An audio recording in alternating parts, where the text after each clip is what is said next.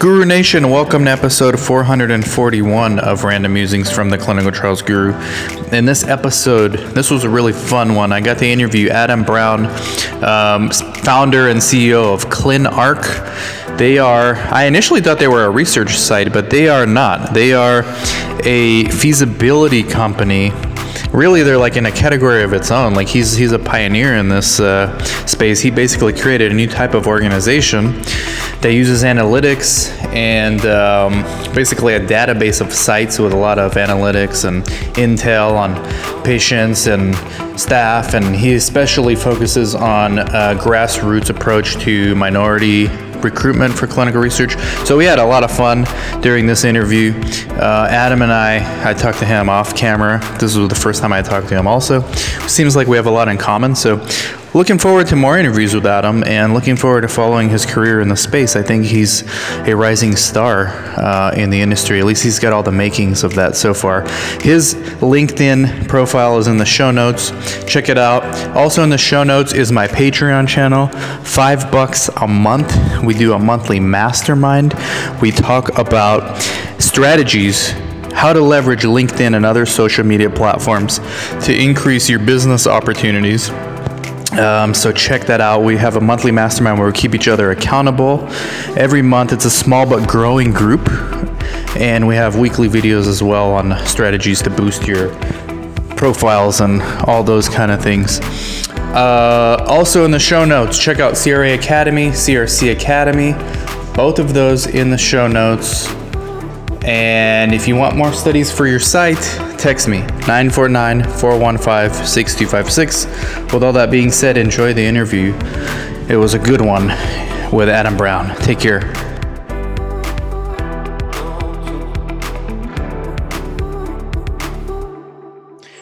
Hello, Guru Nation. Welcome back to another episode of Random Musings from the Clinical Trials Guru. I'm Dan Sfera. I've got Adam Brown Sr., CEO at ClinArc Inc. He's got a huge LinkedIn profile. How did you amass such a big following on LinkedIn, Adam? You must be like working LinkedIn like nonstop. And I notice all your posts too, and they're very timely now with what's going on. We're going to get into that also. This is September 2020 and an election year for everybody watching in the future. Hopefully, we survive all this. Uh, but what's going on, Adam? How's everything? Everything's great, you know. Um, trying to trying to make it out of this whole uh, COVID, you know, intact. yeah, yeah.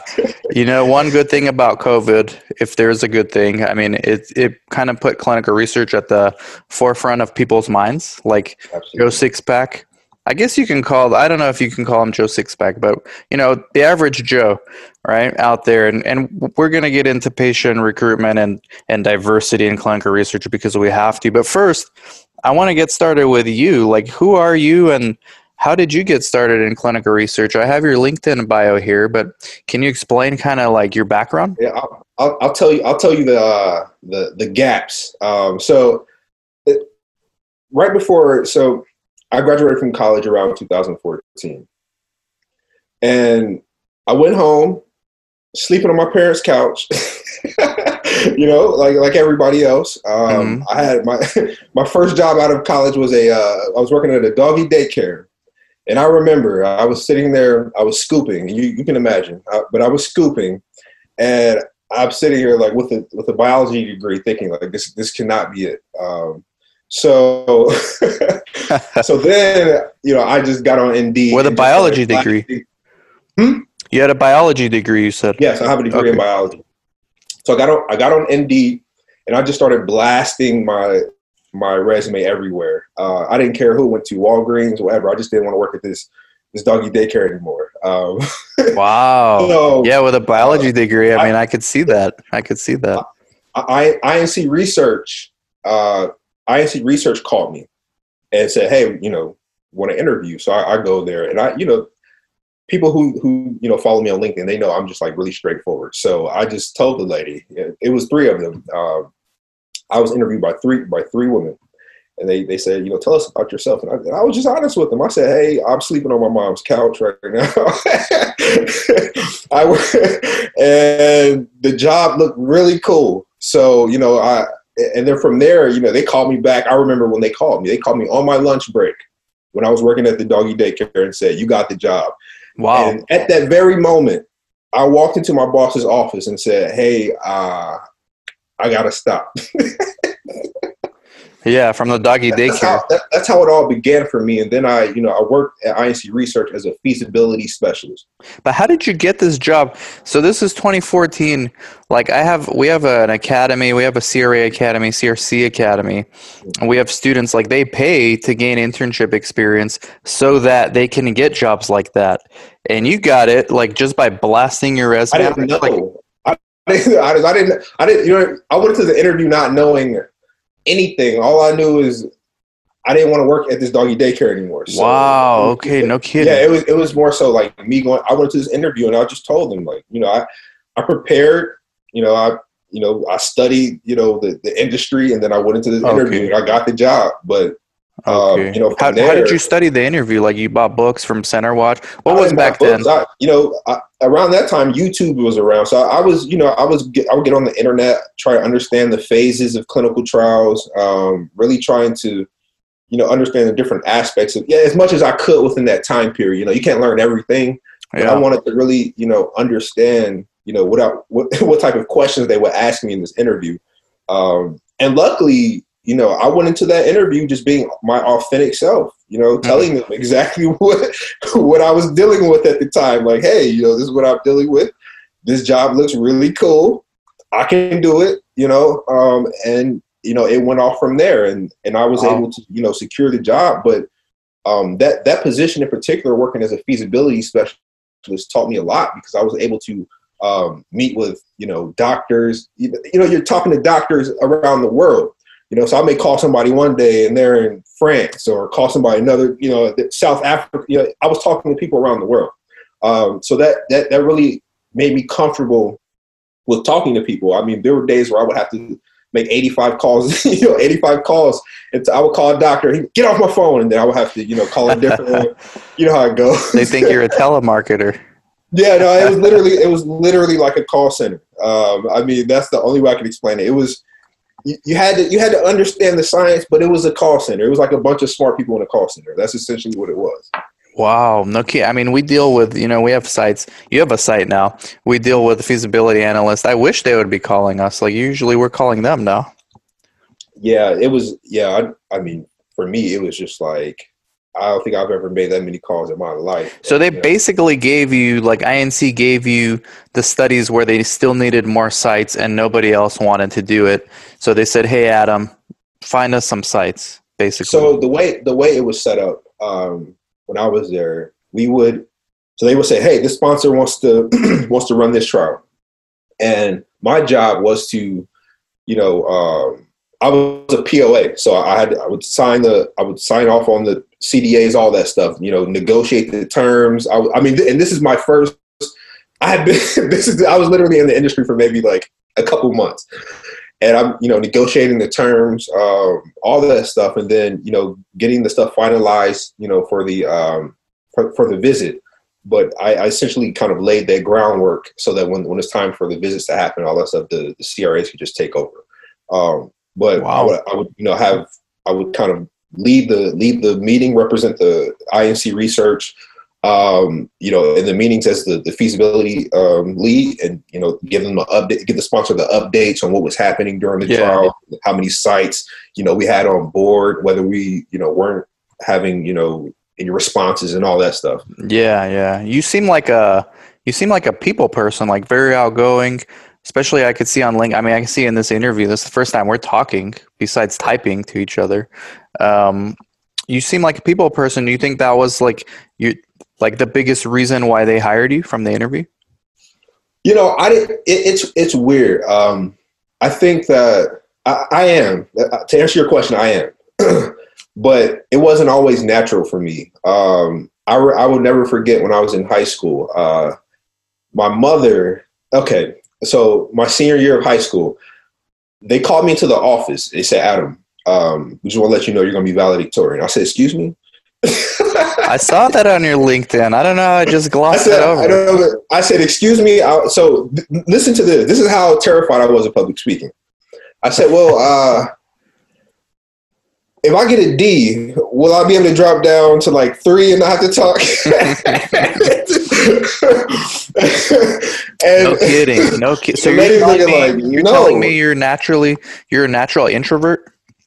I actually it, it just happened out of nowhere to be honest with you. Um, after a while, wow. just, after a while, just like talking to so many people, your brain just says, "Yeah."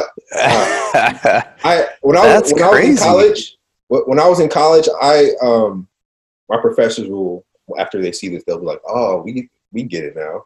But um, I would uh, I'll have to call my mom before like every presentation because like I would be sweating and um, yep, I, I would like have to hide. Man, I'm the same, dude. We are the same then because everyone assumes I'm an extrovert because I do all these podcasts and videos. I had to teach myself. I was nervous as hell. And in high school, I was similar to you, no valedictorian, but like getting up to speak i would just do anything in my power not to. Um, college i a little bit started coming out of my shell towards the end of college but and then when i got in the industry i kind of had to because as a business owner you kind of have to talk more. But then i like the youtube i kind of did that to force myself to start talking in public and now people assume i'm extroverted. It reminds me a lot of you. It's like uh no i'm not. It's not that it's not that easy trust me yeah, and you know everybody leans towards one or the other. Like even if you teach yourself to be an extrovert, at least for me, I still default. Like if I'm in a room and we're not talking about clinical research, let's just say we're in a room talking about stocks. I'll default to like the background. I'm not going to be in the front front and center. Yeah, and, and, and but I also think that's that's a good part of like leadership though. You have to know when like you know, like I have to tell my people, hey, this is not my space, guys. I don't know anything about this. You know, so you know, being able to gauge that is important, though. Um, yeah. To be honest with you, in leadership, in, in general, like you have to know your limits. You have to know when it's time to scale it back. I would have never guessed for you, man. So, did you end up doing the speech? So I walked out on stage, and the um, so I had to speak at um, at Xavier, the Xavier University and we had the graduation in there. And this is a funny story. And I oh, walk oh, out Xavier, on stage. Xavier's good school. Yeah, I, I walk out on stage, and all I see is thousands of people, and immediately I feel the sweat under my cap. Just it just wow. came down and dripped out, and my face is on the project, like on the. It was in a in an arena, so you can see my face on the on the screen up above. Wait, you so gave the talk at Xavier University? Yeah, yeah. So I, I thought we were talking about high school. What? Oh, wow. Yeah, this was no. So this this was this was high school. Oh, okay. oh, you did it. We graduated at the arena there. I gotcha. I so gotcha. I, had, I so I had to speak. Yeah, so I okay. had to speak at the arena, and it was like thousands of parents all the kids' parents, you know, and everybody's down on the floor, and I'm sitting, and I'm 18 year old, you know, 17 year old Adam is, I'm sitting here, my eyes wow. wide open, fight or I've flight, never, like your heart. I have never listened to, I've never ever in my life given a presentation to more than 10 people, and I'm sitting here looking at this, like I got to do this, and and I and I did it, but in the middle of it, to even make it worse, right in the middle of my of my speech, this this this young lady uh, who was in my class throws up. Literally right. So like I'm talking and I look down and I'm watching this lady throw up wow. in front of me, and and it's just like she had a hangover. she was pregnant. Oh my god! so, so that would make so it more. Like, that would either make it worse or better for you. I don't know. It could go either it, way. It made it worse because it's like I want to get this over with, you know. So I want to I want to hurry up and get this over with so I can sit down and let the other people talk. Yeah. But no, this lady had to throw up, and I had to sit up here and wait for them to clean her up. Wow. so, I can t- so I can finish going. So you know, it, it's it's been a process for me. Uh, I've been thrown into the fire. yeah. That you know, fight or flight system is real. Like when you get up there before you're about to get on stage, I took beta blockers before. Uh, they really do help. One of the doctors prescribed me beta blockers. I was like, dude, I'm nervous like in public speaking. He's like, oh, you should take beta blockers. They do work. They they like calm you down, but they give you nightmares, like really bad nightmares at night. So I don't know. It's not really an know, I, everyday think, I think I think I'll pass. I don't know. Sometimes you don't pass if, if it's a large group. You'll you'll take the nightmares, but not every day. yeah, I, I I completely understand that. That's crazy. I would have never guessed because seeing you on LinkedIn, like you're very active on LinkedIn now. I would have guessed you were like class president in high school and like Mr. Popular and all that stuff. No, I I believe it or not, up until I got to high school, I was an F student. Wow, like junior high? Not not because but but not because like I wasn't smart, because I just I was bored in class. So I would go to school and go to sleep. Um, Wow.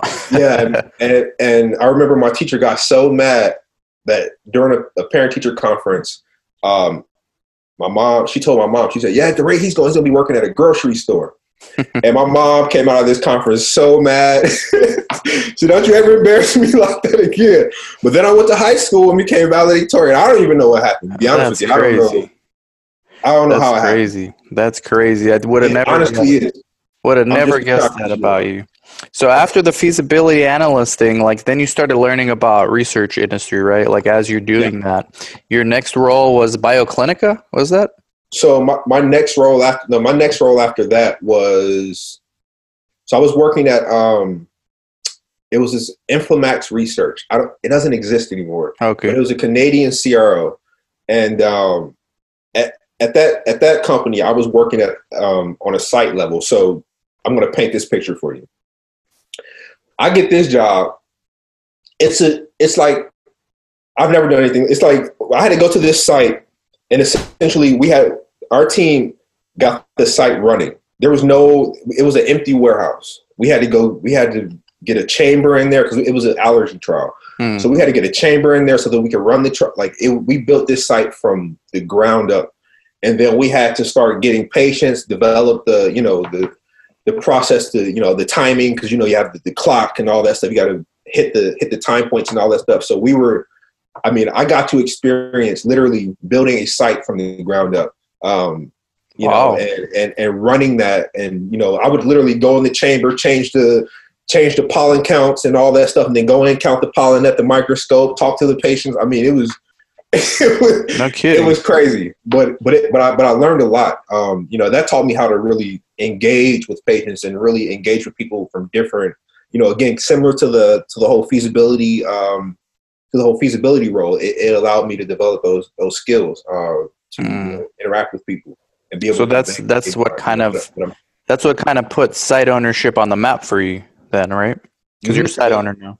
Yep. So so and then and then after that, I worked at uh, CTI. And CTI, I worked there as a as a research associate, and that that experience was more so it allowed me to see see how a CRO works just across the board because I was helping project managers, I was helping the business development. They didn't have a feasibility department, so I was actually helping the business development team execute like just Oh, they would have loved you with your background work. from uh, INC, right? Yep, yep, yep. So I was pulling, a, I was pulling on that to Mhm. really, you know, kind of build out, um, you know, what we were, what we were uh, doing at that company. Uh, but you know, CTI is, is, is they're they're mid-sized CRO, but it, but I learned I learned a lot there. Uh, just being able to really see how all the departments work and how you know what roles they play in the execution of you know projects and all that stuff. I mean, from helping, I, I help HR, I help uh, IT, I help project managers, I help. I was on a study team. You know, You've done They- everything. they switched offices. I helped move the boxes. So a generalist. You started out as you know what I mean? Like, like, like seriously, like I had, I had to do all the stuff that nobody else wanted to do. But, but it taught me a lot. You know what I mean? It, I, I learned how to, I learned how to do it all. Do you believe? perfect, Uh, I learned how to do it. So do you believe in like the theory I've been putting out? Like you know, you you're gonna have to start out as a specialist most likely. Nobody's gonna hire a generalist, but then you, it's your job, your responsibility to become a generalist. You you've Yes. done this, right? No, yes, it, it's important because if so, that's the only reason I'm able to do what I'm doing now. That's the only reason why I'm able to have this conversation with you because I had I was a I did so many things. Right. You know, like I, I had to I had to you know help get a site going. I had to. Mm, I've called doctors around the world. You know, I've been on the phone with a doctor and had no idea what he was saying. He didn't know what I was saying. either. You know, so like, you know, so it, it's I've been in those situations before. So I, I think, you know, being being thrown into the fire and you know not just focusing on one thing all the time, it'll it'll it'll expand your horizon. Really, to be honest with you, right. Uh, that as you as you progress, you'll understand. Like, say you want to become an entrepreneur, you know, you'll you'll understand where all those pieces go. You know, and, and I and I think, you know, to I love everything that you that you post, especially with the with the whole gen, generalist, um, you know, aspect. I think it's I think it's really important uh, because people do need to people do need to have. They don't need to just be doing the same thing all the time. You need to really experience how all the pieces work because if you do, then you you'll, you'll also be able to have a little empathy for the person that's doing that job. Man, Yeah. it's and it's the person's responsibility too. I mean, look, companies don't hire you so that they can grow your career. Like they hire you so they can make money. So you can do a role and they can make a profit, right? I mean, some there are good companies that hire you and say, "Hey, I want to groom you," but they're going to put you on their track they want. They're not going to really necessarily care what you want. It's your responsibility. I talked to a site owner, and, and you're a site owner, so you know what I'm. You you probably have have uh, experienced this. I talked to a site owner in Phoenix yesterday, brand new site owner. Um, he wants that he need, he doesn't know anything about research, so he wants to hire an experienced coordinator. So he's targeting these big sites around him, like on on Instagram, to do ads. And I said, yeah, that's a good strategy because those companies, people don't like working there. Look at their Glassdoor reviews people are unhappy. So you don't even have to compete with salary. You can just say hey better quality of life to work here. He said yes. The problem is because he's interviewed so many of these people from these bigger sites they are so streamlined and it's almost like the company does this on purpose. For anybody trying to break in the industry listen to this okay? These companies not just one many they are so streamlined it's a defense mechanism. They know that if they let you go and, and a competitor hires you you don't know anything to hurt that company. You just know to do one little thing. Oh yeah, right? So think about that guys all right? It's your responsibility to make yourself a generalist not the company. Company could care less if you if you look if you really look at my resume, I strategically picked every job that I that I took. It wasn't like I was just I was just blindly, oh man, I need some money. I'm gonna go apply for a you know this job. No, I like I I knew what I liked huh and I knew what I wanted to expand on. So I Wow. strategically picked the road. So like you know feasibility marketing, I got to understand okay you know how that how I can apply that to the to the whole marketing side of Things. yeah i was gonna ask was that like luck that you did all these random things or was it on purpose Oh, I, no, I did it on purpose. It was it, it was on it was on purpose. I've, I've always loved feasibility, but I wanted to understand how everybody thought at all these other companies, so that when I built my company, I understood. I understood what the problem was. so when was when was that goal because not everybody not everybody comes in and says hey i want to like start a site or a business like what what was when did you get the goal to uh, Um, for ClinArc i guess I, I would say it, it. So ClinArc, you know, ClinArc for me, I knew that I wanted to start start something on my own. I didn't know when. I didn't know if I was going to be fifty. I didn't know when I was going to start it. hmm But to be honest with you, our industry, um, you know, be, I'll be honest, being an African American in our industry, you know, you, you you hit a lot of barriers, uh, and you know, I've I've had to overcome them, and you know, it got to a point where it's like, I want to create a platform that allows that where where people can go, and you know, you know, it doesn't matter your, it truly doesn't matter what color you are, but especially those that are you know minorities and have you know they're dealing with with this with this pressure. And the industry is Underrepresented. hard you know it, it, it, it really is to be honest with you. Um and you, you know you deal with you know as an analyst you know i would submit work and and it would just be i mean it would, they would just tear it up every you know and i'm and i'm looking like you know i would tell them things like you know why would you run why would you run all these trials in the united states for hiv and all the patients are in africa you know stuff like that so you know, I would, I would bring those things up, and, and they would ah get this out of here. Um, so you know, for me, it was, it was just like, okay, I have to go create. I have to go create my own platform. You know, I have to go create my own platform where I can get my creativity out and and you know share it with the world, world and really let people see that you know this is what I was this is what I was trying to show you. Um, and now since COVID happened, now it's like, oh, now we see. You know, so it's mm-hmm. like, yeah, that's what I was trying to. That's what I was trying to tell you when I was doing my analysis, but you know, when, when, did you start ClinArc? Um, 2019. 2019. Most site, most people that want to start sites, uh, I tell them the, the hardest thing is also the first thing you have to do, which is getting your PI. So, how did you do that? Did you already have uh, somebody in mind, or no? I, so, so the way, so the way, so ClinArc is to explain what ClinArc is. ClinArc is almost ClinArc is not is not a okay. So ClinArc is not necessarily us. We don't we don't actually own the site. So what we what we built is a is think of it as like feasibility on steroids. So it's like if you ask me, Adam, can you can ClinArc run this? Can you you know find sites for this study? Yeah, we can. Ah, we, okay. We'll get you sites. I already we already know everything about the site. We know what type of what type of scanners they have, all that stuff.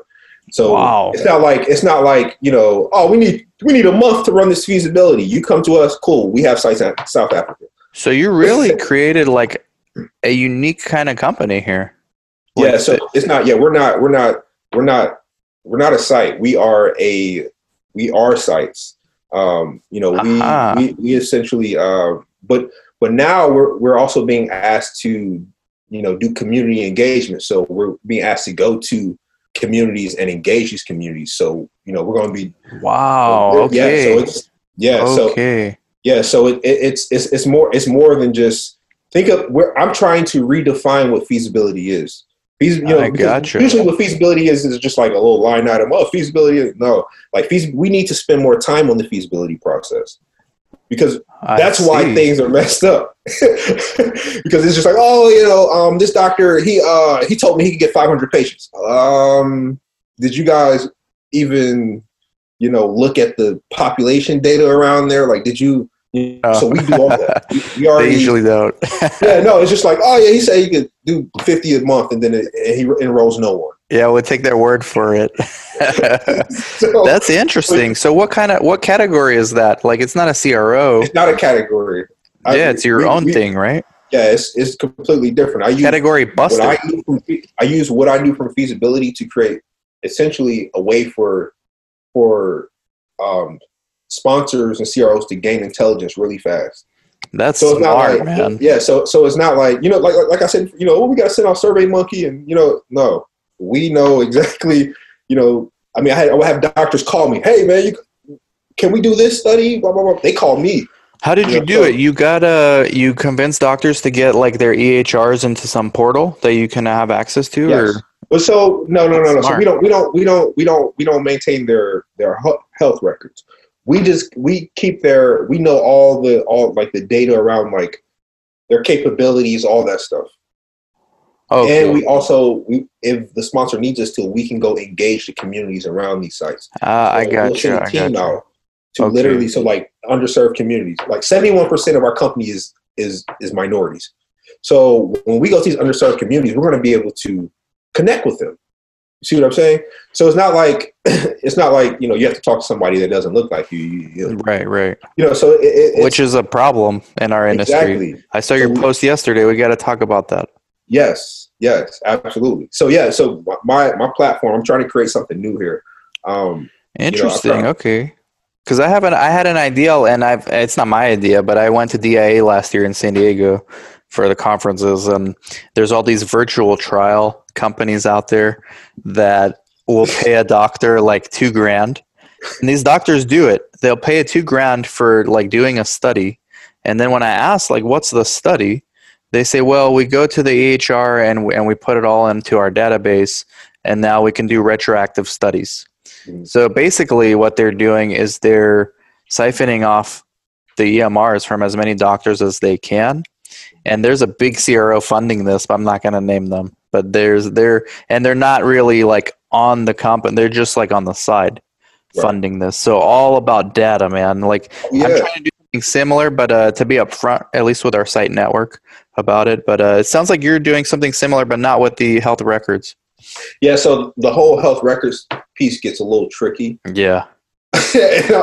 I don't want to be the. I don't want to be on the end of that. it gets very tricky, but that's where it's headed. I mean, it, well, it is. Yeah, that's absolutely. where pharma wants it to go. I don't know if that's where it's headed. Right, right. You know, it, so you know, I, I'm trying to.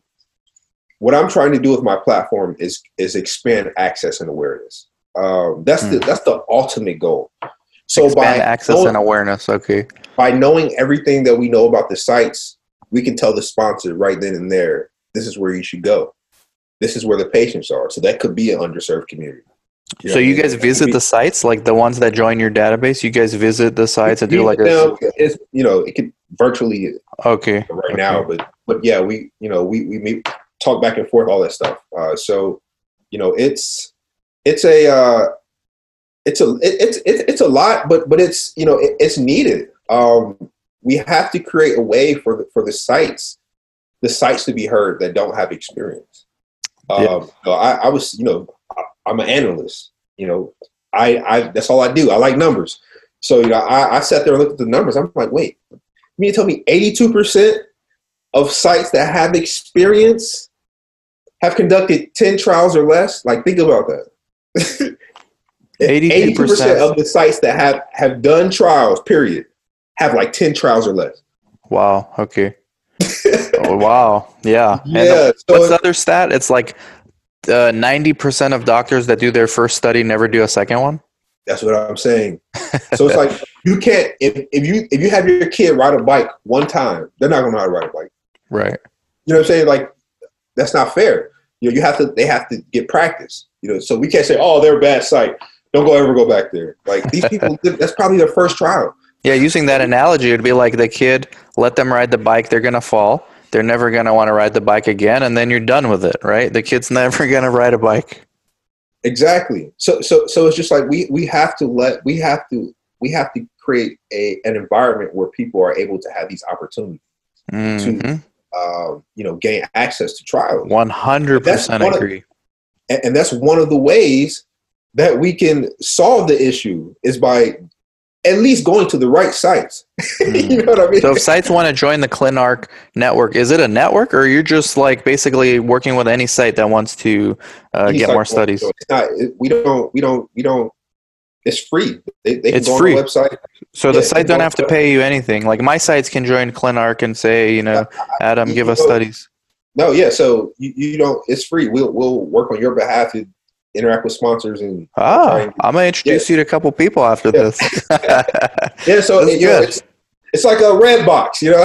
I like it. Okay, I got two two people. I'm gonna introduce you to. Yeah, two people. Monica, you've probably seen her on videos. I'm gonna I'm gonna email her and CC you on it, and we'll get we'll get started. Because I'm doing something similar with our site networks. We have a model where like we work with sites in the industry. If they want to get studies, they pay a monthly fee. We help them with every. It's kind of similar to what you're doing, but we don't charge the uh, sponsor. I think you're monetizing from charging the sponsor, right? right. Right. Yeah. Right. So you know, I know I because I, a lot of the sites, like for example, like we have a ton of sites in Africa, like a ton, and we know what they're able what they're able to do, how many patients per month they can see in this in a particular indication. So like, you know, in order to get that type of information, I, I don't want to charge you. You know, like it probably you know it takes a while to enter that stuff. Yeah, So- yeah. I'd rather have that on hand so that when an opportunity comes, I can put you, I can put you forward. You know what I'm saying? So I it's like it, it's it's more incentive for the site to say, I'll spend time on this. I don't have to, you know, I don't have to pay for it. Right. This is and, um, and the sponsor will say, absolutely. yeah, I don't think this kind of this model. I don't think it's been done. I mean, yeah, it hasn't been done. I know there's study brokers out there, but they always charge the sites. right. I think they also charge the sponsors Everybody. as well. Uh, and then there's models like mine where we charge a monthly fee, but we're basically like helping the site do anything they want. Budget, you want source documents, you want SOP, you want study, anything, we do it for you. But yours is different. Yours is like a more of an analytics type of, uh, yeah, like you said, feasibility on steroids. Yeah. So I mean, that, that's literally that's it, it's almost like being prepared ahead of time. It's like ah, let's Mhm. not let's not wait for the feasibility to come and then we're scrambling to find bad sites. You know, it's like let's just yeah, it's ready. how do you how do you make sure like let's say like how do you keep track like let's say you recommend um, a site to a sponsor and then the site doesn't perform like how do you um, how, uh, what do you do with that site Oh, we, I mean, we, we'll track all that stuff. So we'll, we'll you know, at, we'll stay in close contact with the sponsor. You know, we'll someone someone will be assigned to the study, and you know, okay. we'll, yeah. So it, we'll, it's not like we we just send the sites and you don't ever hear from us again. It'll be a matter of literally like, hey, how's it going? Oh, they didn't recruit anyone. Okay, cool. Note that in our in our system. Yeah. So like the way our system is set up, um, when the sites are entered, like we have AI that can do all that stuff. So like it's I can figure out the best sites that I Wow, okay. and all that stuff. So so yeah, it, it's a um, it's it's it's it, it's pretty it's pretty high tech, but it's but it, but it's not at the same at, at the same time. Yeah.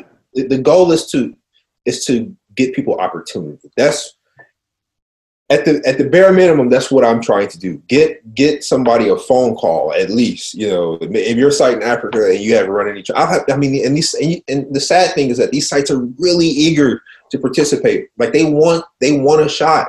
You know, Yeah. uh, and they don't get it. Uh, so so it's just like we have to get past that. You know, we have to give these give these these sites you know opportunities to participate more than once. Like who who does something once and it's like perfect? You know, like no entrepreneurs don't even do that. Like you can't start a company just like perfect off you know off the right you know like right You know, Exactly. doesn't work that way. Interesting. So- very interesting business model. Um, what have you been getting? Uh, good, good, like fair reception from the industry so far. I know it's a weird year with COVID. It's been it, it's it's been crazy, but yeah, I mean, like we we talked about the virtual trial uh, company. We we helped one uh, um, expand their services uh, to different sites because they wanted to get sites trained. So we helped them. Do, um, They're out there. They're out there. and uh, I mean, they came. So we we helped them. We helped them get sites trained in about thirty countries.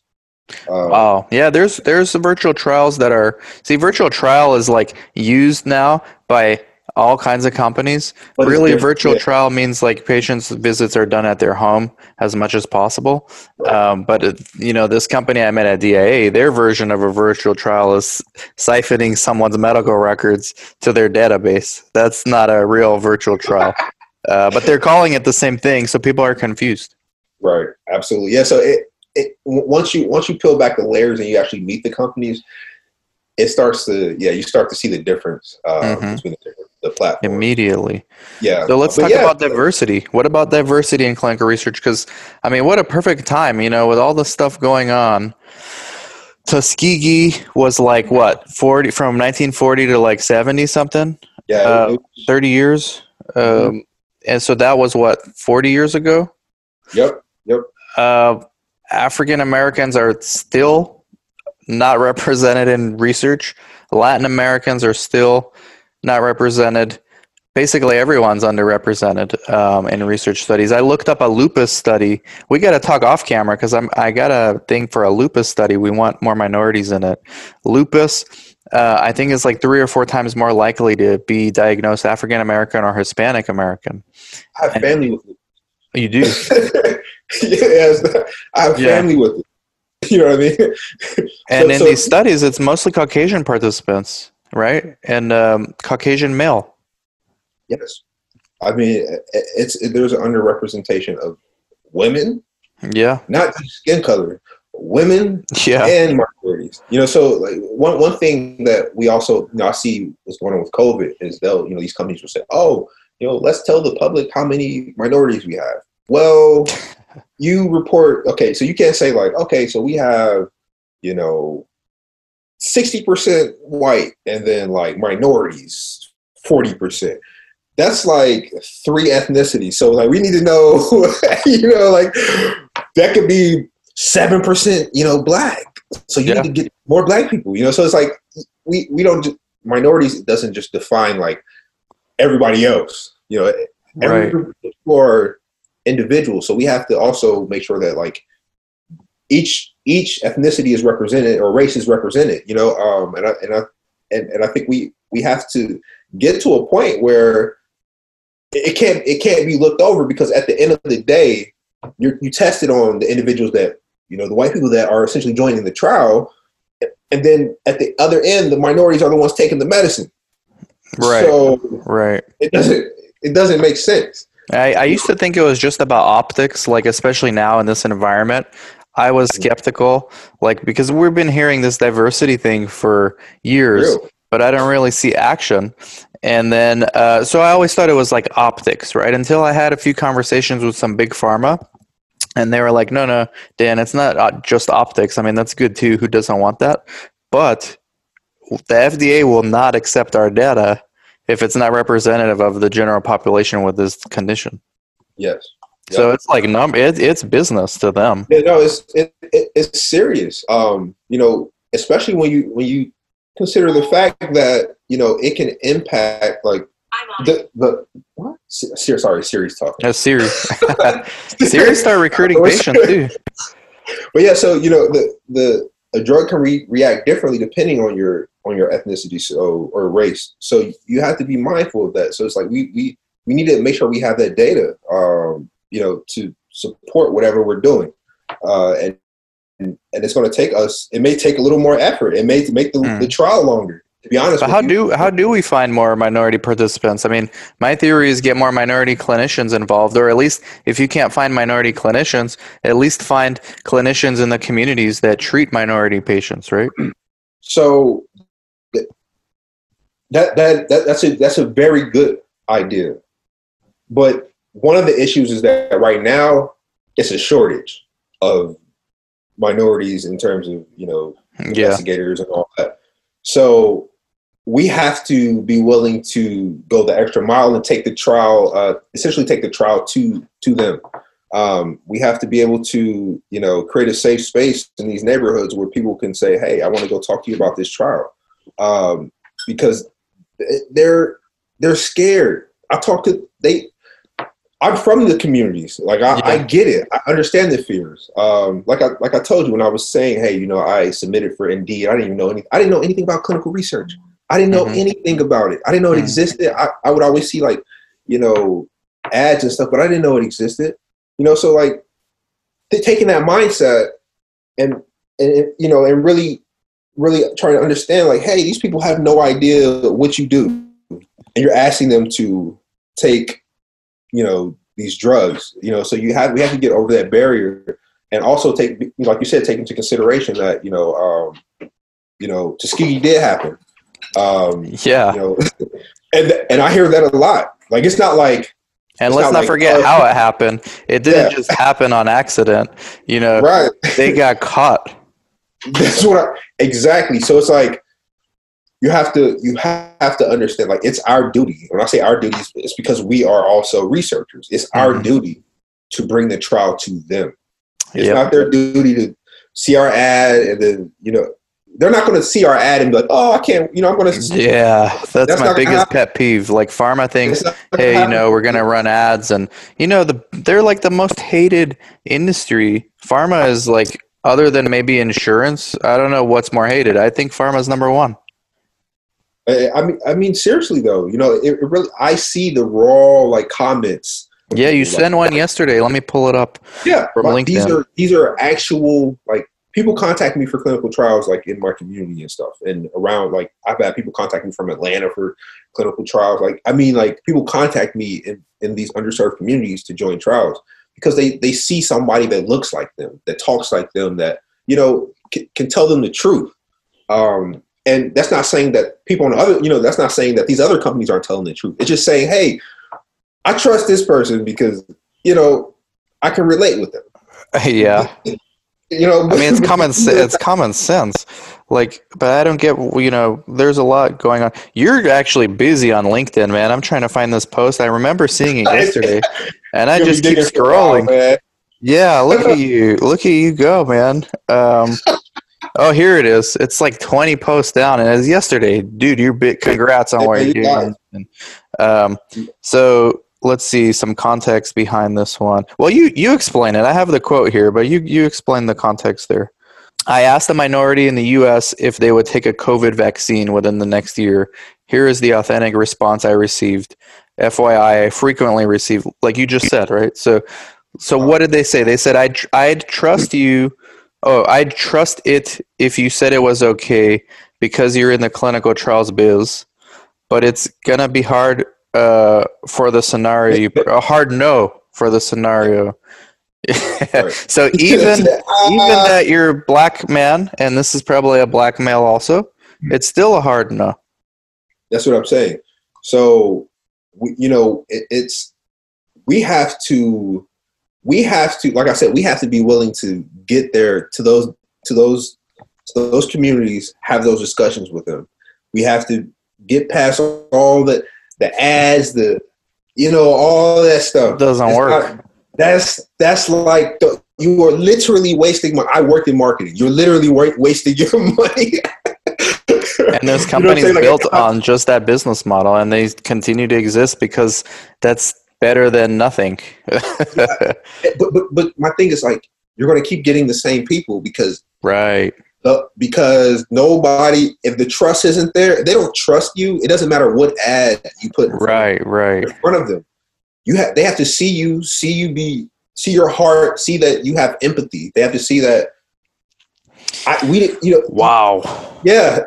You know what's what crazy? you know what's crazy adam? When i started in research so i started at a research site and uh, we did mainly schizophrenia studies mm-hmm. and schizophrenia here in la okay you the four times more likely african american diagnosed with it than anyone else so when i started in research 90% of my patients across a bunch of studies when I was starting the site from like 05 to 2010 until I started to diversify into other areas.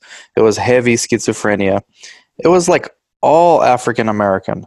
And then I kept hearing on LinkedIn, even back then, they were talking about oh, underrepresentation in clinical research. And I'm thinking, what are you talking about? Like this is all I have are black people doing my studies.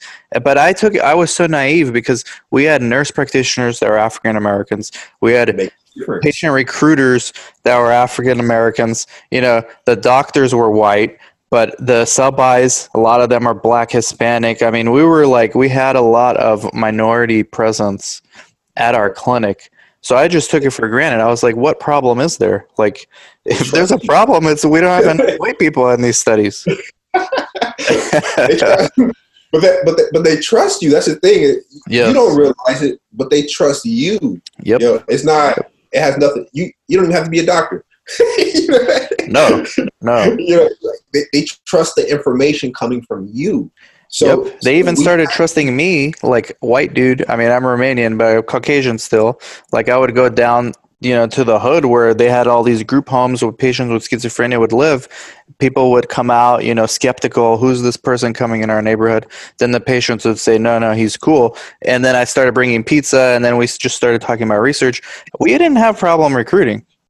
It's the it's but that's why I was saying the empathy. Like we have to we have to let people see our heart we're, we're all scientists, so we, you know, we're you just we don't we're not people we don't engage with people like that. You know? It's so grassroots, man. That's what the industry and, doesn't want to do, and that's and that's what it's going to take grassroots. I, I, say that all the time. Um, I, I, but it's easier to throw money at Facebook and say, "Hey, this is problem solved. Facebook, like, We're here in Beverly Hills office doing uh, Facebook ads." I mean, I've literally been on marketing teams, and I'm just sitting, and they're, oh, we only got one referral. We've been running this for a month. I'm sitting there like, you just got to go out in the community. Like that's, but, but there's there. no, there's no real way to. Um, I guess it's not an easy way to do it because with ads, you just sit behind a computer and you imagine like so that, you know your ideal patient, and that's it. Remember when I was telling you about the community engagement, and we send a team to the community. You that's guys do that. Doing. Mm. Yeah, so we'll send we'll send a team to the community, engage them, have a pop up stand, engage the community. They like lunch and learns, basically. Lunch and learn. They can you know sign up. So say a sponsor wants to you know, hey, we want to run a trial, and, you know, I don't know, diabetes. Cool. We have iPads. They can sign up on your pre-screener on the iPad right in the community. You know, they don't have to. They don't have to go. It's what works. It what works. Absolutely, what works. they don't. You know what I'm saying? They don't have to feel weird answering on a Facebook ad. You know, it's like get to Yeah. talk to me, hey man. This is what I do. I'll tell you about myself, how I, how I got here to your neighborhood. you know what I mean? It's so strange that this industry has this problem because they, on the surface, you know, pharma is always talking about inclusion and diversity. But then I think like there's a big disconnect between mm, explaining what the problem is and actually doing something Yeah. to fix the problem. I mean, you see this in politics too, like from both sides. They just talk about the problems all day long Uh, because it's better for them to talk about it than to do it. But in research, it's not better for them to just talk about it. yep. So It's not politics. and, and that's and that's what I'm trying to, to do with my company. It's our my company. Yeah, on LinkedIn, I talk about the issues. I talk about the issues, and I sprinkle in some solutions too. Yeah, But- I see your But- videos but, here. But we're but we are we are addressing the problem. We're not. You know, yeah, we, we, we can we can complement our services with some ads and stuff, but that's not like we we're, we're not that's not what that's not our our backbone. You know, we're not going to sit there like, oh, we're going to use you know Facebook to save the study. That's not what we're doing. We're going to the community. yeah, that's what it's We'll going to take. literally, we'll get on a plane and fly to the community and talk to the people and engage them. You know, have them fill out, like I said, have them fill out the pre-screener, have them like all these things. So it's like we're trying to really get the industry away from not having those face-to-face uh, interactions. Uh, because So what what does your company look like? Like what what kind of people do you hire as far as like their roles? I imagine it's a lot like for the grassroots. You're gonna need a lot of minorities. Um, but like, what are the roles that the, that these people are doing? So I mean, we have like uh, you know community engagement specialists, uh, uh, and you know they'll be on the ground. Those will be the people that will be you know part of the teams um, that would you know go and do that do that operation. Um, and then we have a consulting aspect where I've literally you know I, I've done some of the consulting work. You know, I'll consult with companies and help them do their kind of the preliminary feasibility work you know, help them get some sites and all that stuff. So, like I said, we'll literally walk them to the patients. like, Yeah, so here, we'll yeah. find you the sites, and we'll find you the patients. Here you go. You So know? your basic your company is basically like a connector. yes, you so, connect and- and clinicians. CRO, CROs are really good at project management, so we let them. help- Yeah, they do. They can do all that, but we are helping them find the sites. And then CROs, they can be the CRO. Right. then we step in and find the patients. Wow. I think, I mean, I know you just started this company last year and you had no way of knowing Corona and all these social issues were going to come to forefront. They were always there, but they're like, right, right after I started, it was like poof, coronavirus. but you know what though? This is like your company's perfectly positioned, I think, to capitalize on this because I mean, it's literally just fall into your lap now. Like this is the opportunity. I've never seen the, I've always heard pharma talk about this. I've never had them call me and Yeah. say, "Hey, you know, how do we do this?" Uh, hopefully, fingers crossed, because we got to talk off camera about this project that I'm hopefully going to sign soon. Um, that we can work with you on. But yeah, I mean, what is what is your goal for the next decade uh, with ClinArc, or do you plan on starting another company, or like what is your goal in the next decade? No, you know, for me, ClinArc is this is this is what I've been planning for. You know, um, this is what I saw. These are Mhm. the things that I'm addressing are the things that I've been meaning to address. It's just that it wasn't exacerbated like it is now. Hmm. Just like now, people are rioting. you know what I mean? Now people are, Yeah. you know, things are things are like coming to a head. So it's like it's necessary, or else you're not going to be able to run your trial. right. So so um, yeah, you know, I, I this these are I I built my company on purpose the way I did. I named it ClinArc. You know, ClinArc, clinical arc. Arc was used to save lives. Um, that's Well, I always thought you were a clinic in Arkansas, man. Nah, man. I, no, not, not even, not even close. No. okay, I'm no. glad you explained that. Yeah. So yeah, that's that's why I named it ClinArc because the ark, you know, in the Bible was used to save lives, and Yeah. that's what. It's perfect, man. I'm telling you, it, all lined Makes up sense. perfect.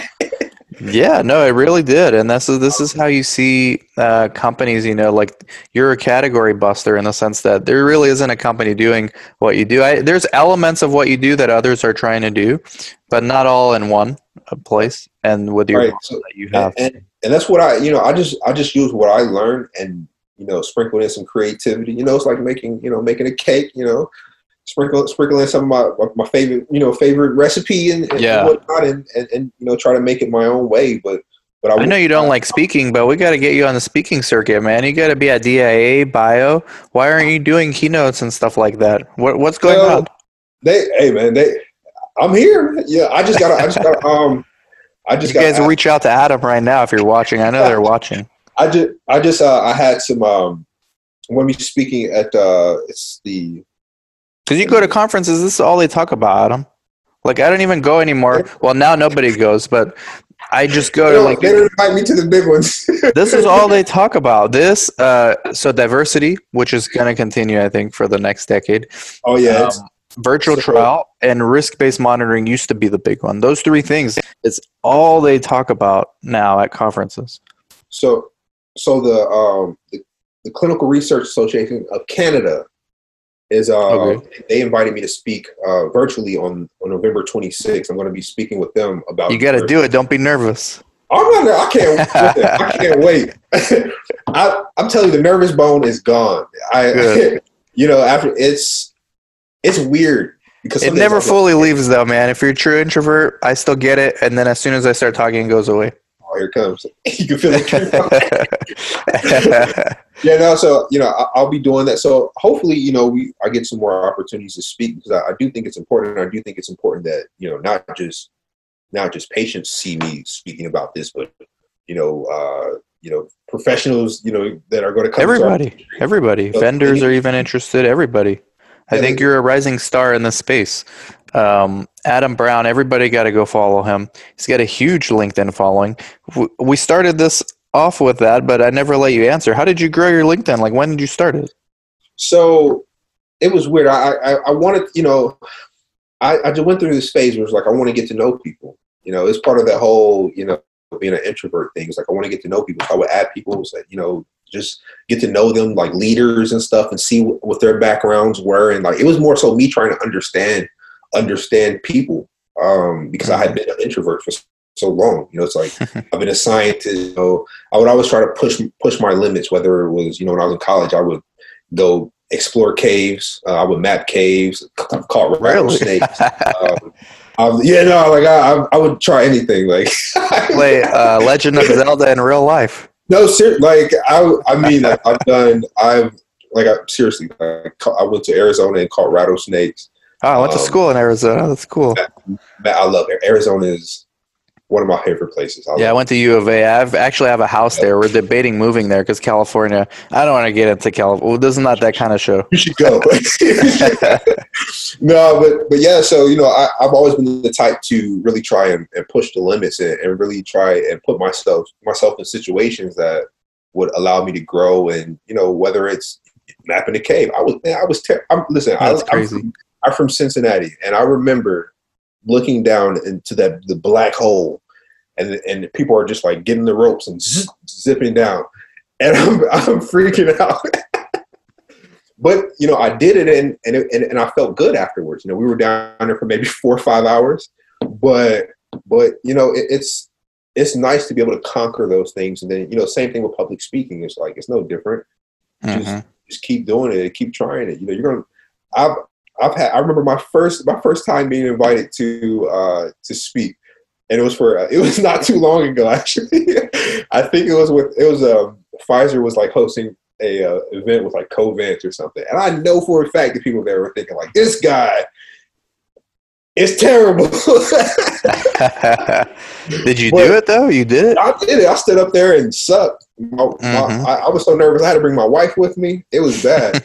but um, but yeah, you know, I, I stuck it out and and and you know, ate the bullet and you know, kept pushing forward. But you know, like like anything, it takes practice. You know, it, it truly does. Like you don't realize it, but That's going to help you build your brand. I think you're doing a great job. I, I, I do think you're a rising star in the industry. And it's funny, I discovered you on TikTok and then I realized we're That's connected on LinkedIn. Because I created that, it was just like ah, I didn't go see this.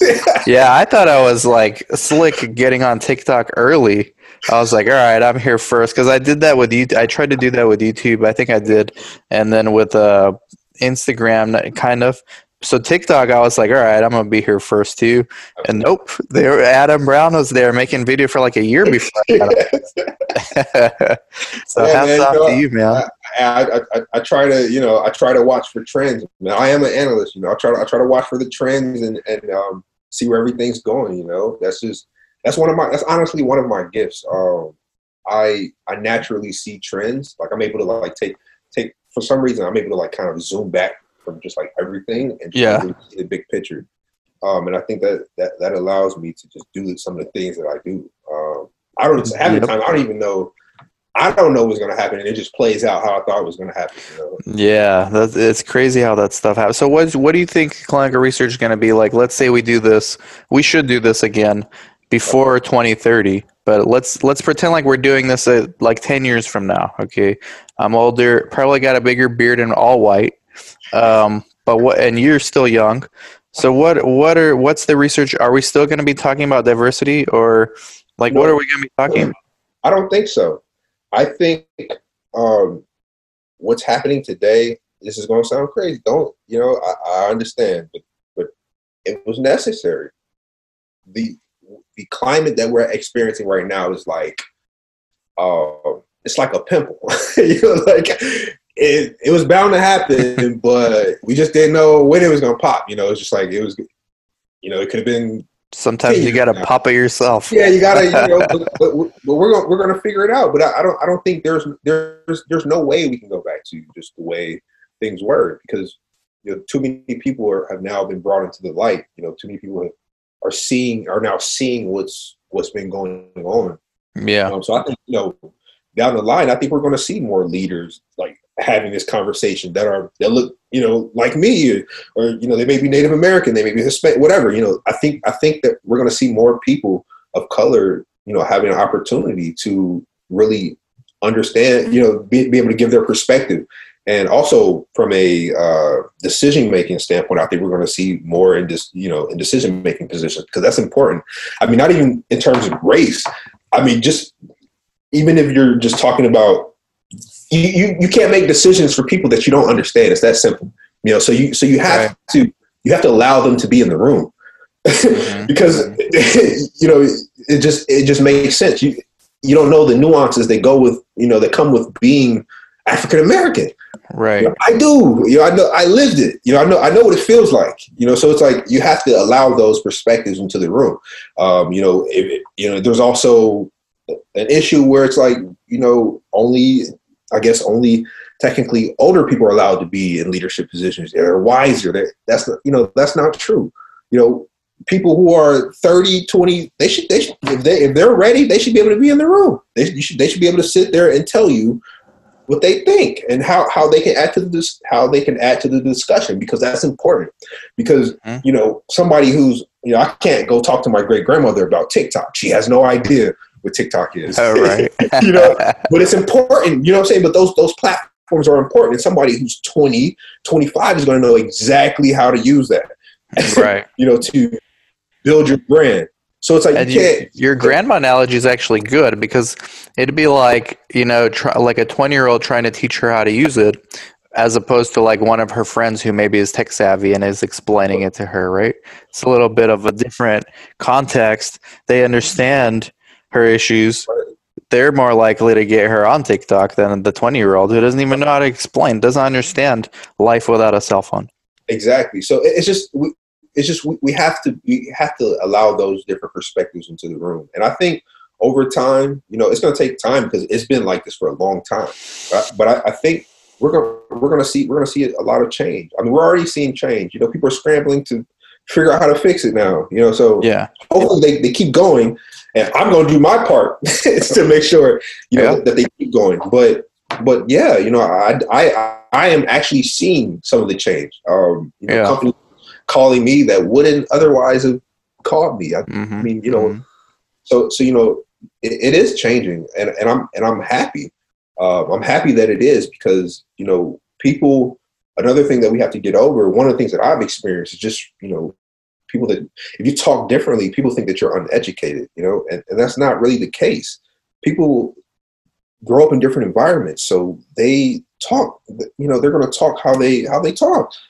that's how they that's how they were raised for 20 years or however you know old they are. So you know, we, we just we have to really expand and be open, like truly open minded. Yeah. I'm not saying let somebody in that's a you know a felon and they've you know I'm not saying crazy stuff, but, but like those really people are in anyways. no, I mean yeah, I know. I'm, just I'm not, nothing against felons, of course, nothing. Yeah. But I'm just saying I'm just saying we have to be open minded. That's all I'm trying to trying to say. Yeah. Um, you know, we, ha- think, we have to get I think the industry does a good job of the hiring for diversity, more or less. I've seen a big improvements over the last Definitely few years. Grow. Yeah, like like CRAs now are like uh, you used to just see like white female. Now you see like Nigerian, a lot of Nigerians. You see like Asian, Hispanic. So we're starting to see more of that. But I always tell people like if you're trying to break in, okay, breaking into the industry is one of the hardest things to do. Um, Adam and myself, we kind of got lucky, uh, but it's tough now in a 2020 world. But look at all these problems we just discussed for an hour. Okay, right. Nobody is going to necessarily give you the chance. You give yourself the chance, and you can create your own business. Create a DBA. You don't have to get an LLC. Create a DBA. You're recruiting patients, studies for sites, physicians. You're helping them brand whatever you're comfortable doing. You do that now you got experience now you, you put you just put yourself in the industry right mm-hmm. and yep. so especially important if you're a minority african american hispanic american asian american we need those patients in research studies if you can find a niche for yourself that's your way to get in right now. Not waiting on covance or quintiles or they're IQVIA now. IQVIA to give you a chance. You give yourself the chance. You have you have to. You know to be honest with you you have to. Um you know, because you giving yourself the chance is going to give other people a chance, believe it or not.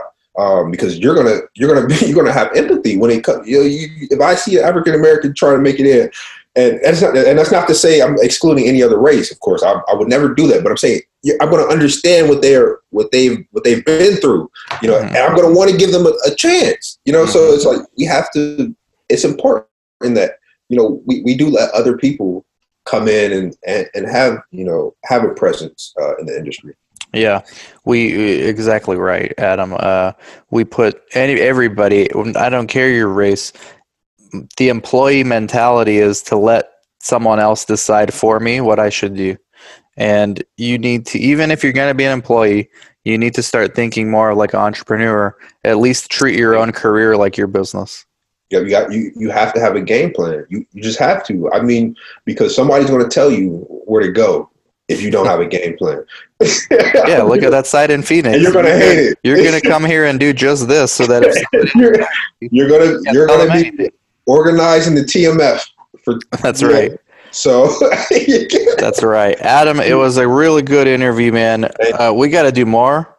Um, where can people i'll put links to the linkedin to your linkedin profile underneath the video or if you're listening on the podcast to the show notes um, anybody just reach out to adam he's a rising star in this space i'm glad i discovered you from tiktok because on linkedin i think you would have just got lost in the crowd because i had no context you know of who you were but that helped me like okay now i'm paying attention to him on linkedin right yeah so um yeah, you can. You know, I, am primarily on LinkedIn. Be honest with you, uh, I have um, I have Twitter. It's called IC Trends, which is funny because ah, I'll follow you there.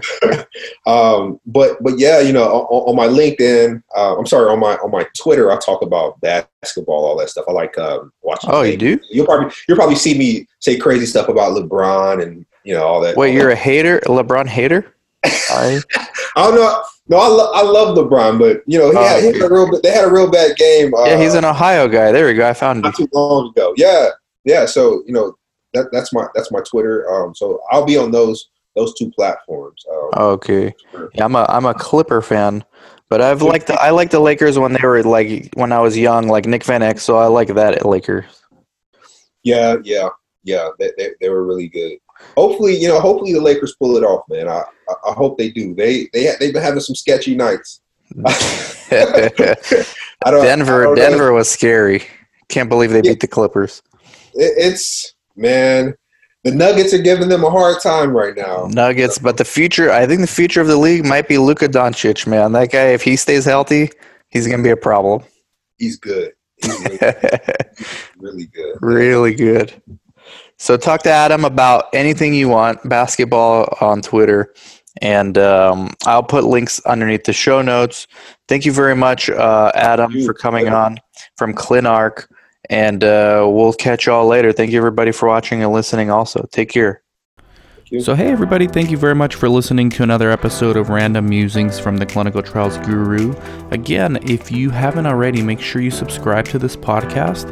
Make sure you leave a review if you could be so kind, please. Uh, and also go to the clinicaltrialsguru.com if you're interested in learning more about who I am, who some of my guests are. Uh, you can have access to some of my YouTube videos. Uh, I do a lot of videos about clinical research. So go to the clinicaltrialsguru.com and you can also call or text me anytime 949 415 6256. Also, follow me on any social media platform. It's Dan Sfera. And you can also email me if you'd like, dan at theclinicaltrialsguru.com. Thank you very much.